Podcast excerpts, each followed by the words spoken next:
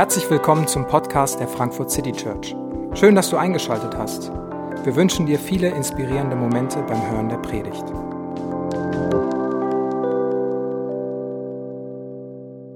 Schön, dass ihr hier seid, schön, dass ihr wieder da seid. Wir beginnen mit einer Reihe, einer neuen Reihe, ähm, mit ein paar Geschichten, die Jesus erzählt hat.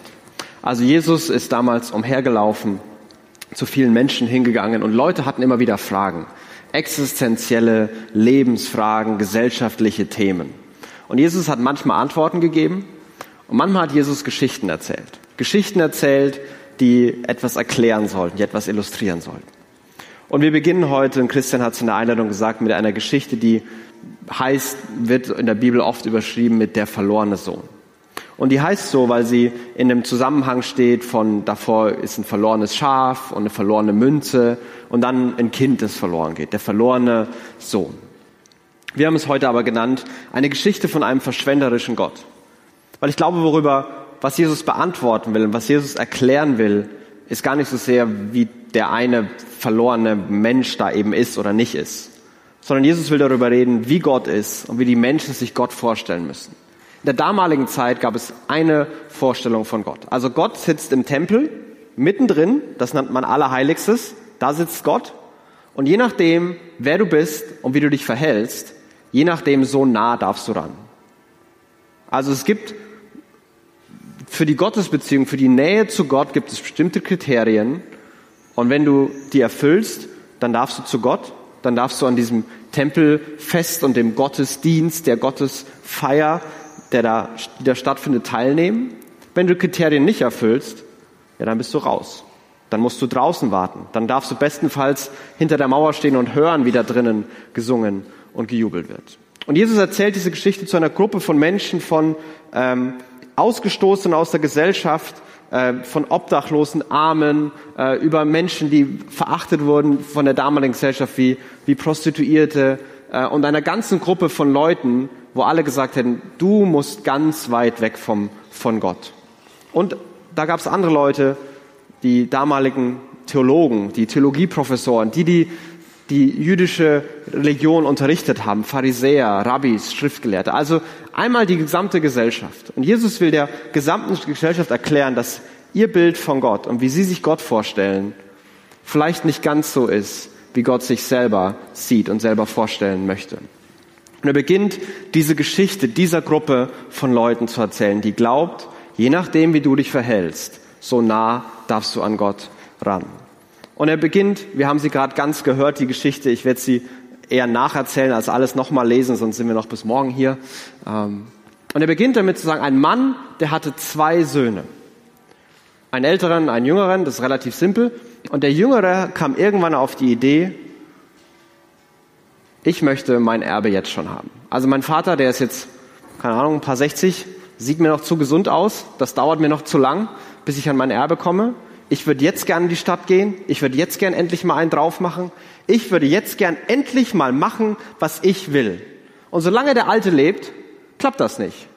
Aber ich habe auch keine Lust mehr zu warten. Deswegen gehe ich jetzt zu meinem Vater und sage ihm, gib mir doch schon mal das, was ich erben werde. Also im Endeffekt geht er zu dem Vater und sagte, du lebst mir zu lang, ich wünschte, du wärst schon tot, gib mir doch schon mal, was ich später eh bekommen werde.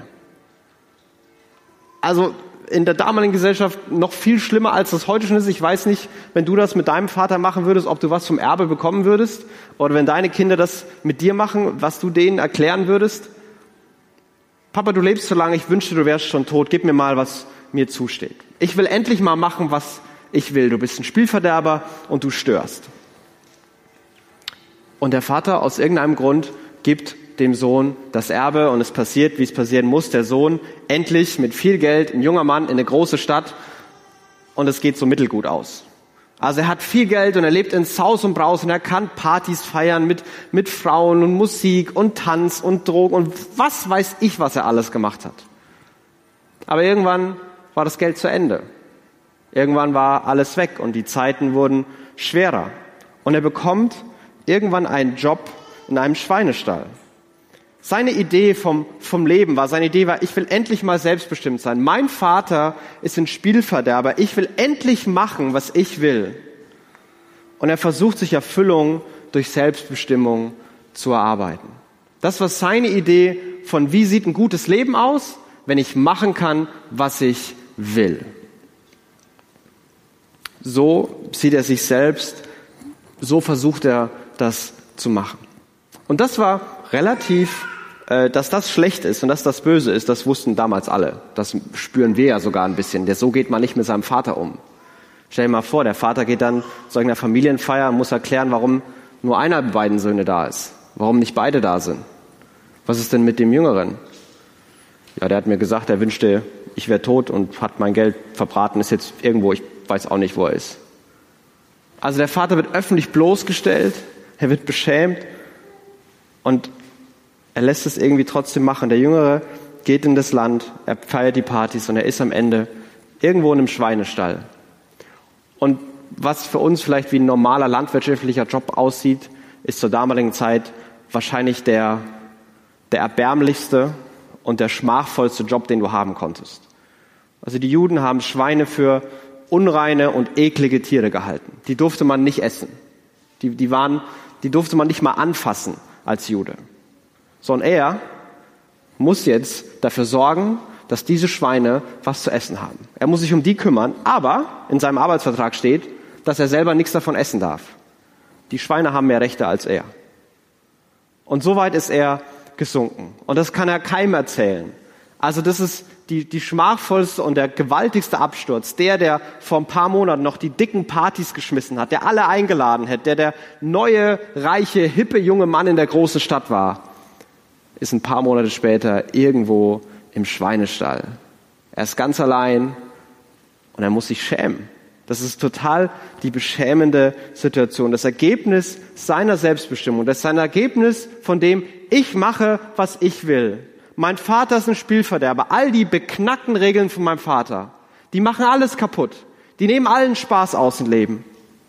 Ich bestimme mich selbst und ich ziehe los.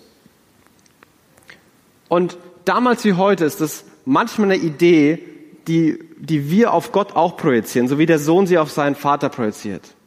Gott hat Regeln und die Regeln haben nur einen einzigen Zweck, alles zu verbieten, was in irgendeiner Form auch nur ansatzweise Spaß machen könnte.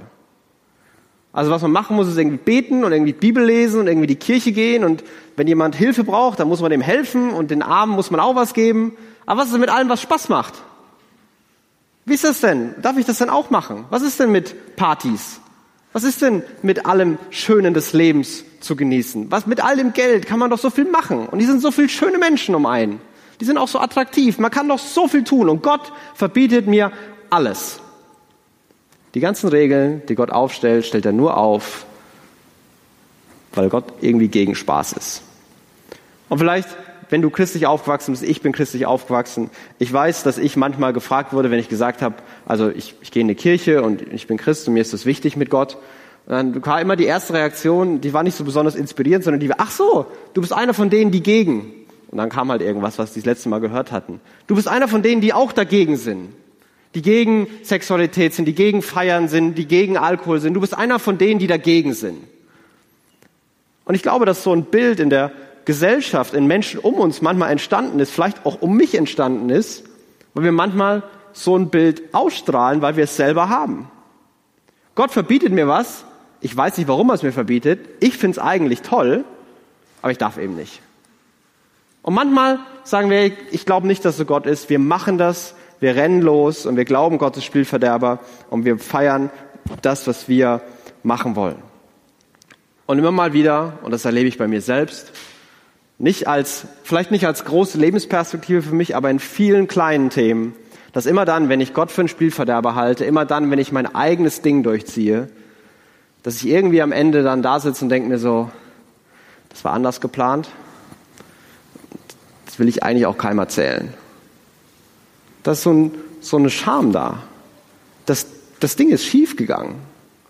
Ich hatte mir was davon versprochen, dass ich es mal machen kann, wie ich will. Und dann merke ich so, wo ist denn die ganze Freude, die ich mir versprochen habe? Wo, wo, wo ist denn der ganze Spaß im Leben? Wo kommen denn auf einmal die ganzen Verletzungen und ganzen Konflikte her? Bei mir und bei anderen. Wie, wie ist denn das passiert? Das war doch alles anders geplant. Und vielleicht kannst du dich heute Morgen mit diesem jungen Mann in einem Schweinestall identifizieren. Dein Leben um dich ist ein Chaos.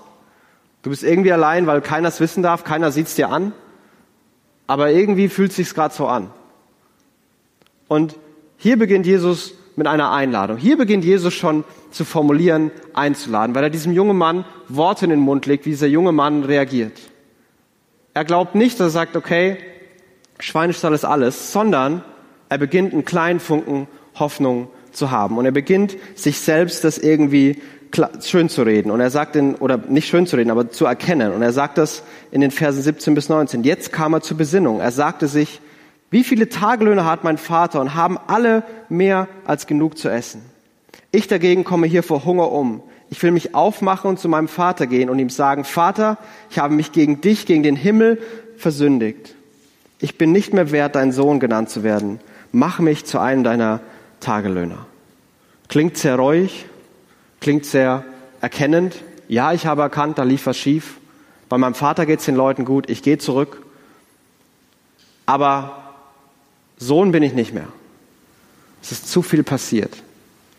Was ich gemacht habe, was ich getan habe, was ich gesagt habe. Also wenn ich Glück habe, kann ich noch irgendwo ein paar Schafe hüten. Das ist besser als Schweine.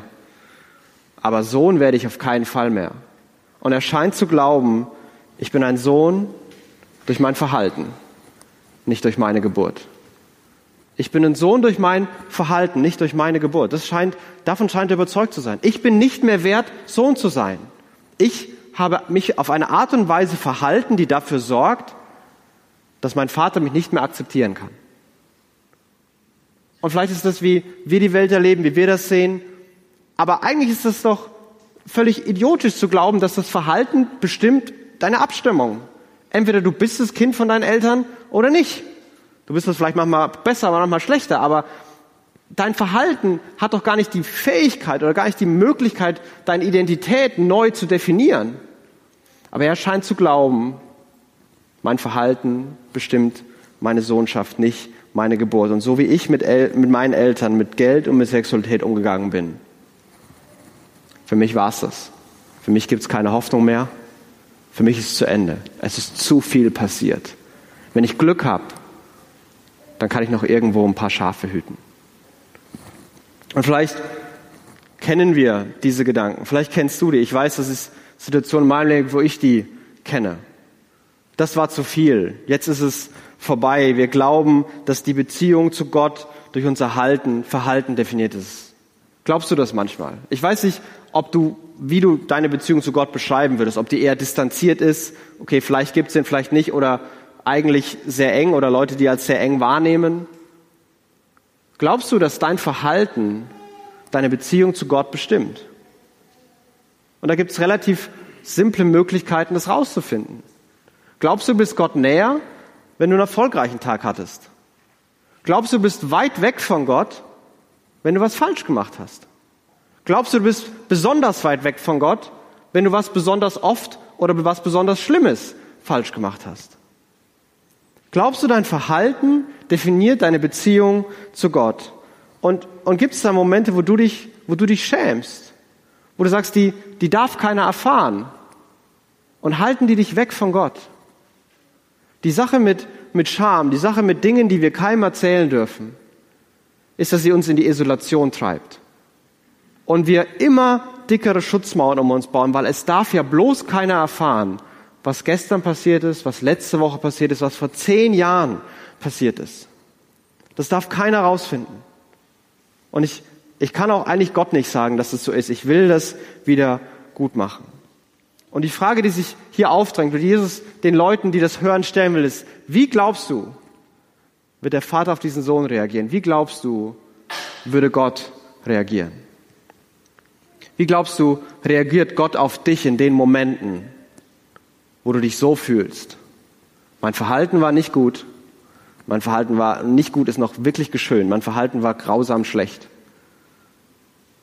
Wer ich bin, nicht mehr viel wert. Das bestimmt mich und ich bin weg. Wie glaubst du, reagiert Gott auf dich? Und Jesus erzählt diese Geschichte weiter, um zu erklären, wie Gott auf dich reagiert, wie Gott auf diesen Sohn reagiert. So macht er sich auf den Weg zu seinem Vater. Dieser sah ihn schon von Weitem kommen. Voller Mitleid lief er ihm entgegen, fiel ihm in den Hals und küsste ihn. Also der Sohn hat den Vater öffentlich bloßgestellt, er hat ihn tief verletzt, sein halbes Vermögen durchgebracht und riecht nach Schweinestall. Und der Vater läuft ihm entgegen, fällt ihm in den Hals, küsst ihn und jubelt. Ich weiß nicht, wie die Leute damals reagiert haben. Ich weiß, dass ich das absolut schockierend und skandalös finde. Also wenn das mein Bruder gewesen wäre, und wir kommen gleich zum anderen Bruder, das hätte ich nicht so cool gefunden. Er kommt nach Hause, er hat alles falsch gemacht, was man falsch machen konnte. Und er, er riecht auch noch nach Schweinestall. Und der Vater sagt nicht so, nee, erstmal erstmal duschen gehen äh, und dann erklärst du mir, was du gemacht hast. Dann erklärst du mir auch, wie du es wieder gut machen willst. Und dann reden wir mal, wie es weitergeht. Ja, der Vater lässt ihn gar nicht zu Wort kommen. Er hat es doch diese, diese, diese schöne Rede zurechtgelegt. Ich, ich habe das falsch gemacht, ich bin nicht mehr wert, dein, dein Sohn zu sein, aber vielleicht ist das noch drin. Tagelöhner. Vielleicht kennst du das von dir, wenn du was ausgefressen hattest und nach Hause deinen Eltern musstest und ihnen irgendwie erklären musstest, warum das, was du ihnen, warum die, keine Ahnung, das Glas, das du bekommen hast, warum das kaputt ist. Und du musstest es ihnen erklären. Und dann hat man sich immer die Geschichte so ausgedacht, die so halb der Wahrheit entspricht, aber auch halb irgendwie dem Freund die eigentliche Schuld gibt. Also Mama, ich kann nichts dafür, ich äh, habe das so geworfen und ich kann das voll gut und dann habe ich geschubst. Puff. Und er hat sich diese Rede überlegt. Aber das scheint ihn gar nicht zu interessieren, den Vater. Er rennt ihm entgegen, umarmt ihn, küsst ihn. Und so unglaublich, wie wir das vielleicht finden, so unglaublich scheint es dieser Sohn gehalten zu haben. Da ist der Vater, der ihm so überschwänglich, liebevoll begegnet und er beginnt, seine Rede zu halten. Vater, sagte der Sohn zu ihm, ich habe mich gegen den Himmel und gegen dich versündigt ich bin es nicht mehr wert, dein Sohn genannt zu werden. Er hält genau die Rede, die er sich überlegt hat. Der Vater hat ihn so, so mit Liebe überschritten. Der Vater hat ihn so als sein Kind behandelt. Und er sagt, Vater, ich, ich mache alles falsch, ich bin sündig, ich bin schuldig, ich bin es nicht mehr wert, dein, dein Sohn genannt zu werden. Und seine Scham und seine Schuld, die sitzen so tief, dass er die Reaktion des Vaters ignoriert. Seine, seine Schuld und seine Schamgefühle sind, sind so klar für ihn vor Augen, dass er weiß, das kann nicht sein. Das kann überhaupt nicht sein. Also der weiß wahrscheinlich nicht, was alles passiert ist, sonst würde der anders reagieren. Und die Frage, die, die Jesus den Hörern manchmal stellen will an der Stelle oder uns stellen will, ist, liegt unser Fokus so viel mehr auf unseren Fehlern und unseren Schwächen als auf der Freude und auf der Liebe Gottes über uns. Gott will den Leuten sagen, da ist ein alles falschmachender Schweinejunge. Und der Vater nimmt in den Arm und küsst ihn ab und jubelt und freut sich wie ein Schnitzel. Wie ein Schweineschnitzel. Und, und er kapiert es nicht. Und er, er kann das gar nicht wahrnehmen, weil er so beschäftigt damit ist, was er alles nicht kann. Und der Vater beginnt aber gar nicht mit ihm zu reden, sondern er beginnt weiter zu handeln. Und er sagt, doch der Vater befahl seinen Diener schnell, holt das beste Gewand und zieht es ihm an, steckt ihm einen Ring an den Finger und bringt ihm ein paar Sandalen. Holt das Mastkalb und schlachtet es. Wir wollen ein Fest feiern und fröhlich sein. Denn mein Sohn war tot und nun lebt er wieder. Er war verloren, nun ist er wiedergefunden. Und sie begannen zu feiern. Der Vater verlangt immer noch kein bisschen Wiedergutmachung. Und der Vater besteht darauf, dass eine Feier ist. Und ich habe mich beim Lesen gefragt, wie viel Zeit ist da wohl vergangen? Vielleicht, also es sind drei Verse, vielleicht drei Stunden, vier Stunden, dass er duschen kann, sich den Bart ein bisschen stutzen, neue Klamotten bekommt, bis das Kalb irgendwie zubereitet ist und dann beginnt schon die Feier.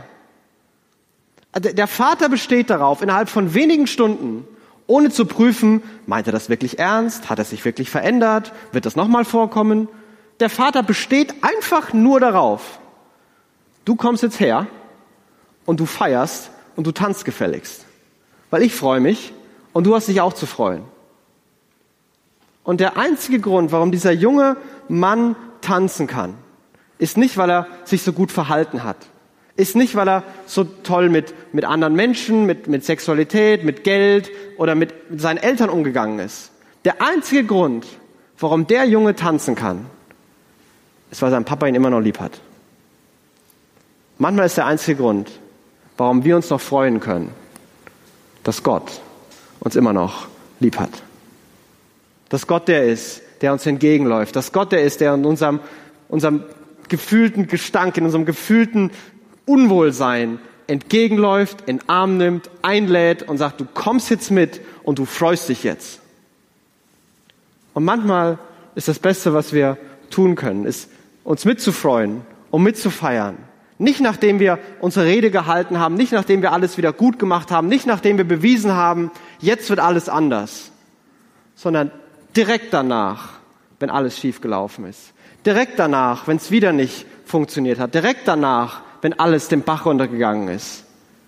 Einfach nur, weil Gott uns immer noch liebt. Der Vater besteht darauf, dass sein Sohn tanzt.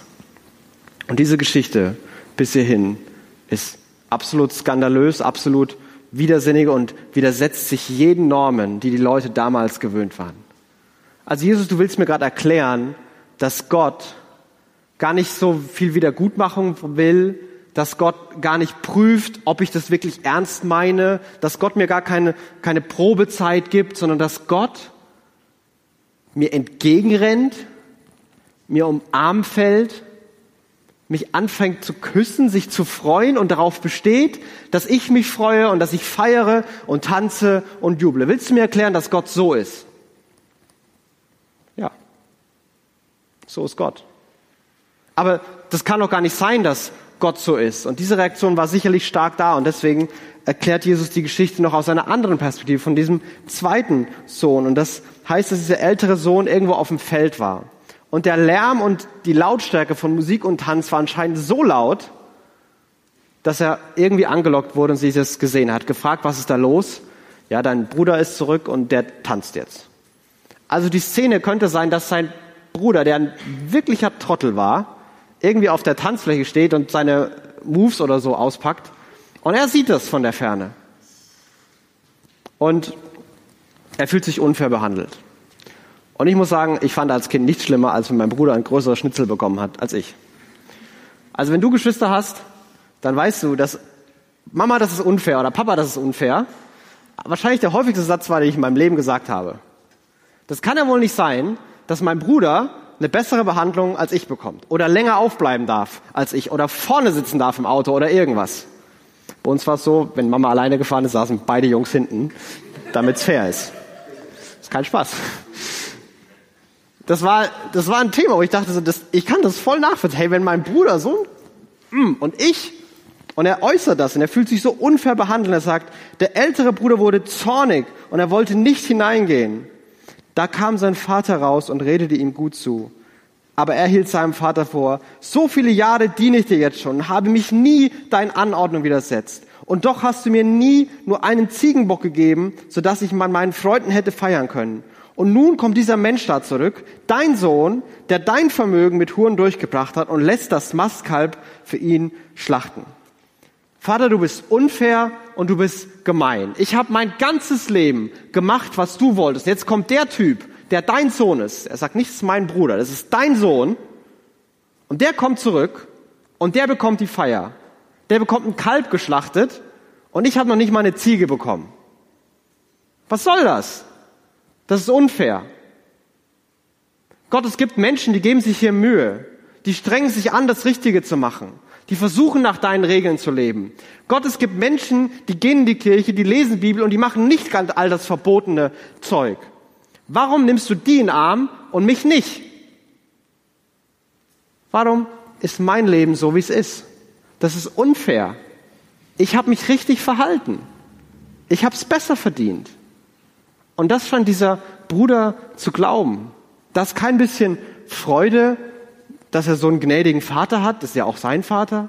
Da ist kein bisschen Freude, dass sein Bruder lebt. Nein, da ist nur Wut und Bitterkeit, dass er nicht hat, was er glaubt, verdient zu haben. Und er offenbart sein Herz in dieser Rede. In seiner Wut zeigt er, wie er die ganze Zeit wirklich gedacht hat. Der Jüngere hat gedacht, ich muss mich selbst bestimmen und dann bin ich glücklich. Ich mache, was ich will. Der andere hat gesagt, ich mache alles, was mein Vater will. Und wenn ich das mache, dann kann ich meinen Vater kontrollieren. Und dann kann ich meinen Vater manipulieren und dann muss mein Vater machen, was ich will. Mittlerweile sind wir alt genug geworden, dass die Kindermethoden, die wir hatten, uns auf den Boden schmeißen und so lange schreien, bis Mama und Papa machen, was, was wir wollen, nicht mehr funktionieren. Aber wir bringen ein paar Blumen Mama mit und dann sagen wir was Nettes und dass sie doch noch so jung aussieht und dann fragen wir, ob wir bekommen, was wir eigentlich wollen. Dieser junge Mann hat versucht, seinen Vater zu kontrollieren und zu manipulieren. Ich mache alles, was er von mir will, und dann muss er machen, was ich will. Und Jesus wirft damit indirekt oder relativ direkt den Leuten vor, die damals die, die guten Juden waren, die guten, die guten Gläubigen, die, die nah bei Gott hin durften. Weißt du, warum ihr nah zu Gott wollt? Nicht, weil ihr Gott so toll findet, nicht, weil ihr Gott so schön und bestaunend findet. Weißt du, warum ihr da hingeht? Weil ihr, wenn ihr in die Kirche geht, wollt ihr, dass Gott dafür sorgt, dass es euch gut geht. Ihr geht in den Tauschhandel, ihr versucht Gott zu kontrollieren. Und immer dann, wenn ihr es nicht bekommt, dann werdet ihr sauer. Dann werdet ihr sauer auf so einen kleinen Bruder, auf so einen, der sein Leben als Hallodri gelebt hat und dem was Gutes passiert. Gott, ich gehe in die Kirche. Gott, ich lese Bibel. Gott, ich bete. Gott, ich gebe mir Mühe, ein guter Mensch zu sein. Und ich habe meinen Job immer noch nicht bekommen, bin immer noch Single, in meiner Familie gibt es immer noch Tragödien. Was soll das? Und manchmal kommen wir dann hier in so ein, ja, diese bösen religiösen Menschen, die, die glauben, sie können Gott kontrollieren. Die sind viel schlimmer, diese gesetzlichen. Aber auch hier reagiert der Vater überhaupt nicht so. Was der Vater sagt, ist folgendes. Kind, sagt er zu ihm. Du bist immer bei mir und alles, was mir gehört, gehört auch dir. Aber jetzt müssen wir doch feiern und uns freuen. Denn dieser hier, dein Bruder, war tot und nun lebt er wieder. Er war verloren und nun ist er wiedergefunden. Alles, was ich habe, gehört schon lange dir, sagt er. Du musst dir doch gar nichts verdienen. Ich habe nie erwartet von dir, dass du dein ganzes Leben alles richtig machst, nur damit du was bekommst. Ich bin dein Vater. Ich will dir das schenken. Und du beschwerst dich, dass du keinen Ziegenbock bekommen hast, ruf deine Freunde an, da drin steppt gerade richtig der Bär und da gibt's sogar einen Kalb, komm doch einfach mit. Lass dich doch einfach beschenken. Lass dir doch einfach das geben. Du musst es dir doch nicht erst verdienen. Der Vater verurteilt auch den Älteren nicht. Es ist nicht so, dass der Junge der eigentliche Gute ist und der, der Alte der eigentliche Böse. Nein, der Vater ist der Held der Geschichte, der mit seiner, seiner Liebe, seiner Gnade, seiner Geduld mit seinen Kindern so gnädig ist und so verschwenderisch ist, dass es in beide Richtungen denkt, Moment mal, du kannst dich doch nicht so ausnutzen lassen. Du kannst doch nicht mal, du musst doch endlich mal den Hammer fallen lassen. Aber er sagt, nee. Er lädt beide ein, die aus ganz verschiedenen Perspektiven kommen. Er lädt sie ein, an seiner Freude, an der Feier, die er schmeißt, teilzuhaben. Und Jesus erzählt die Story aus ein paar Gründen. Nämlich er will sagen, dass voller Liebe geht Gott jedem einzelnen Menschen entgegen. Gott ist nicht der Gott, der in seinem Tempel sitzt, der in irgendeiner Ferne sitzt und wo man erst 15 Hürden nehmen muss, bis man überhaupt mal mit dem reden darf. Nein, Gott läuft dir entgegen. Jesus hat das vorgelebt. Jesus ist vom Himmel Mensch geworden, um uns entgegenzulaufen, um jedem Einzelnen nachzugehen, um hier und heute dir noch nachzugehen. Du kommst nicht zu Gott, nein, Gott kommt zu dir. Gott kommt in deine Dunkelheit. Gott läuft dir hinterher. Und vielleicht kannst du das nicht glauben, aber die, die Stimme, die da an dir zieht, das Gefühl, das dir keine Ruhe lässt, das sich immer wieder zurückholt, was glaubst du denn, wo das herkommt? Gott geht dir hinterher. Gott geht jedem Einzelnen hinterher. Ob du ganz selbstbestimmt und unabhängig von ihm leben willst oder ob du alles richtig machen willst, um Gott irgendwie zu kontrollieren. Gott geht zu beiden hin hält keine Standpauke, sondern sagt, komm, lass dich beschenken. Gott will uns aus Gnade, also unabhängig von unserer Leistung, beschenken. Du musst es dir nicht verdienen durch Gehorsam, du musst dir das nicht erarbeiten durch Selbstbestimmung. Ich will dir das schenken. Ich bin Gott, der nicht das Leben kaputt machen will, sondern der dich beschenken will. Der nichts von dir fordert, sondern dir was geben will. Und auch das hat Jesus vorgelebt, indem er Mensch geworden ist, zu den Menschen gegangen ist und dann nicht, nicht um eine Rede zu halten, was auf der Erde alles schief läuft und was sie besser machen sollen, sondern sagen, ich bin gekommen, dass ich mein Leben gebe, dass ich die Probleme, die es hier gibt, dass ich die auf mich nehme, dass ich damit lebe. Der Vater lebt mit der Scham, der Vater lebt damit, dass sein Sohn kontrollieren wollte. Er lebt damit, er nimmt es auf sich, Gott nimmt es auf sich, damit er uns beschenken kann. Und Gott lädt jeden ein, an dieser Freude teilzuhaben. Und ich weiß nicht, wo du stehst. Ob du dich allein im Dunkeln schämst oder ob du dich fern von Gott fühlst, obwohl du irgendwie versuchst, immer alles richtig zu machen. Aber da ist eine Distanz zwischen dir und Gott. Oder irgendwo dazwischen. Aber wo immer du stehst, Gott lädt uns ein zu ihm. Komm zu Gott. Komm zu mir. Das sagt Jesus beiden. Und wisst ihr was? Zu Gott zu kommen, finde ich ganz leicht zu sagen. Und ich erlebe das persönlich als ganz schwer zu machen. Hey, du hast Angst, du hast Zweifel, du hast Fehler gemacht, du bist unzufrieden. Komm zu Gott.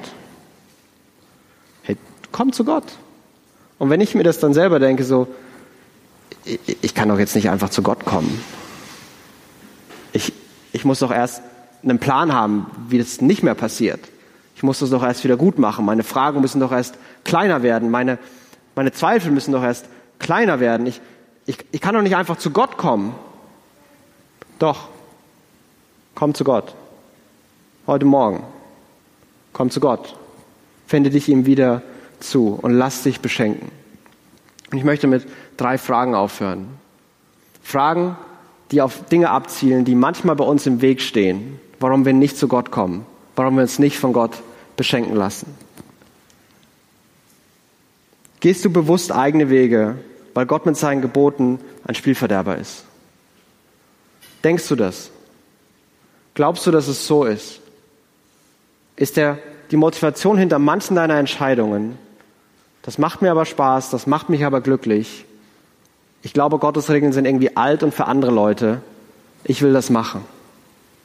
Und verpasst du was? Verpasst du die Fülle Gottes, weil du dich selbst erfüllen willst? Du hast die Wahl zwischen Selbsterfüllung und Erfüllung von Gott.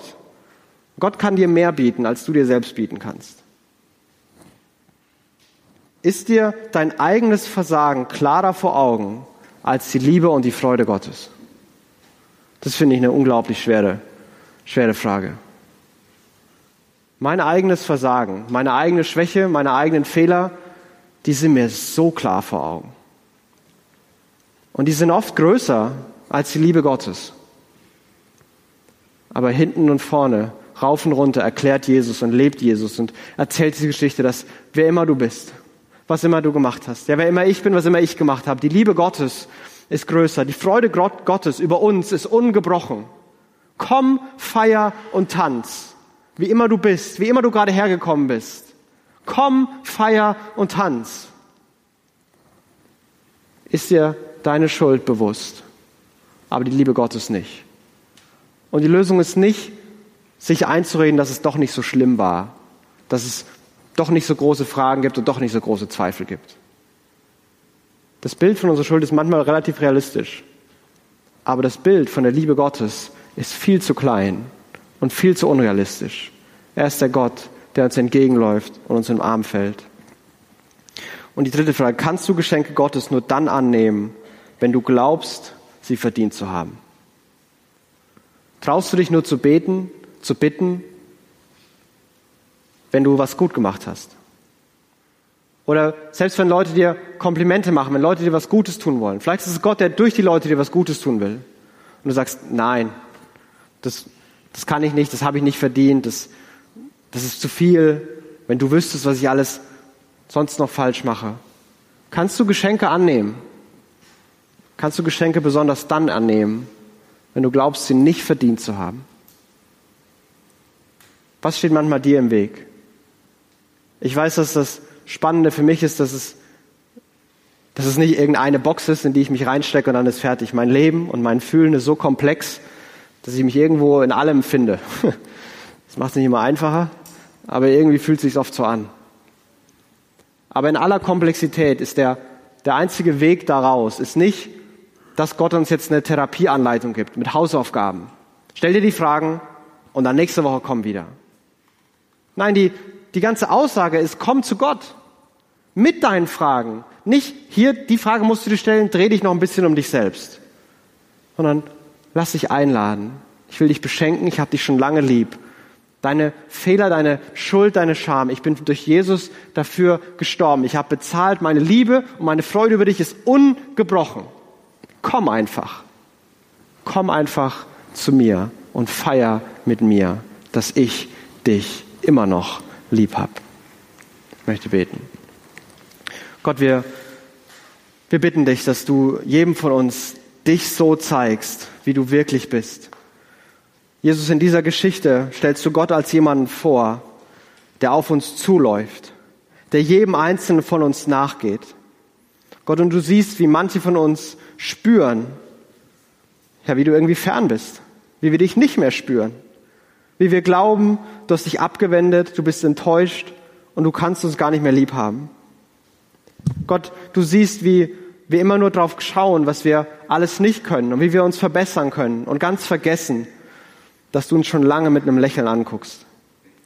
Gott, ich bitte dich, dass du uns nachgehst und einlädst, zu dir zu kommen, mit allem, was wir eben haben.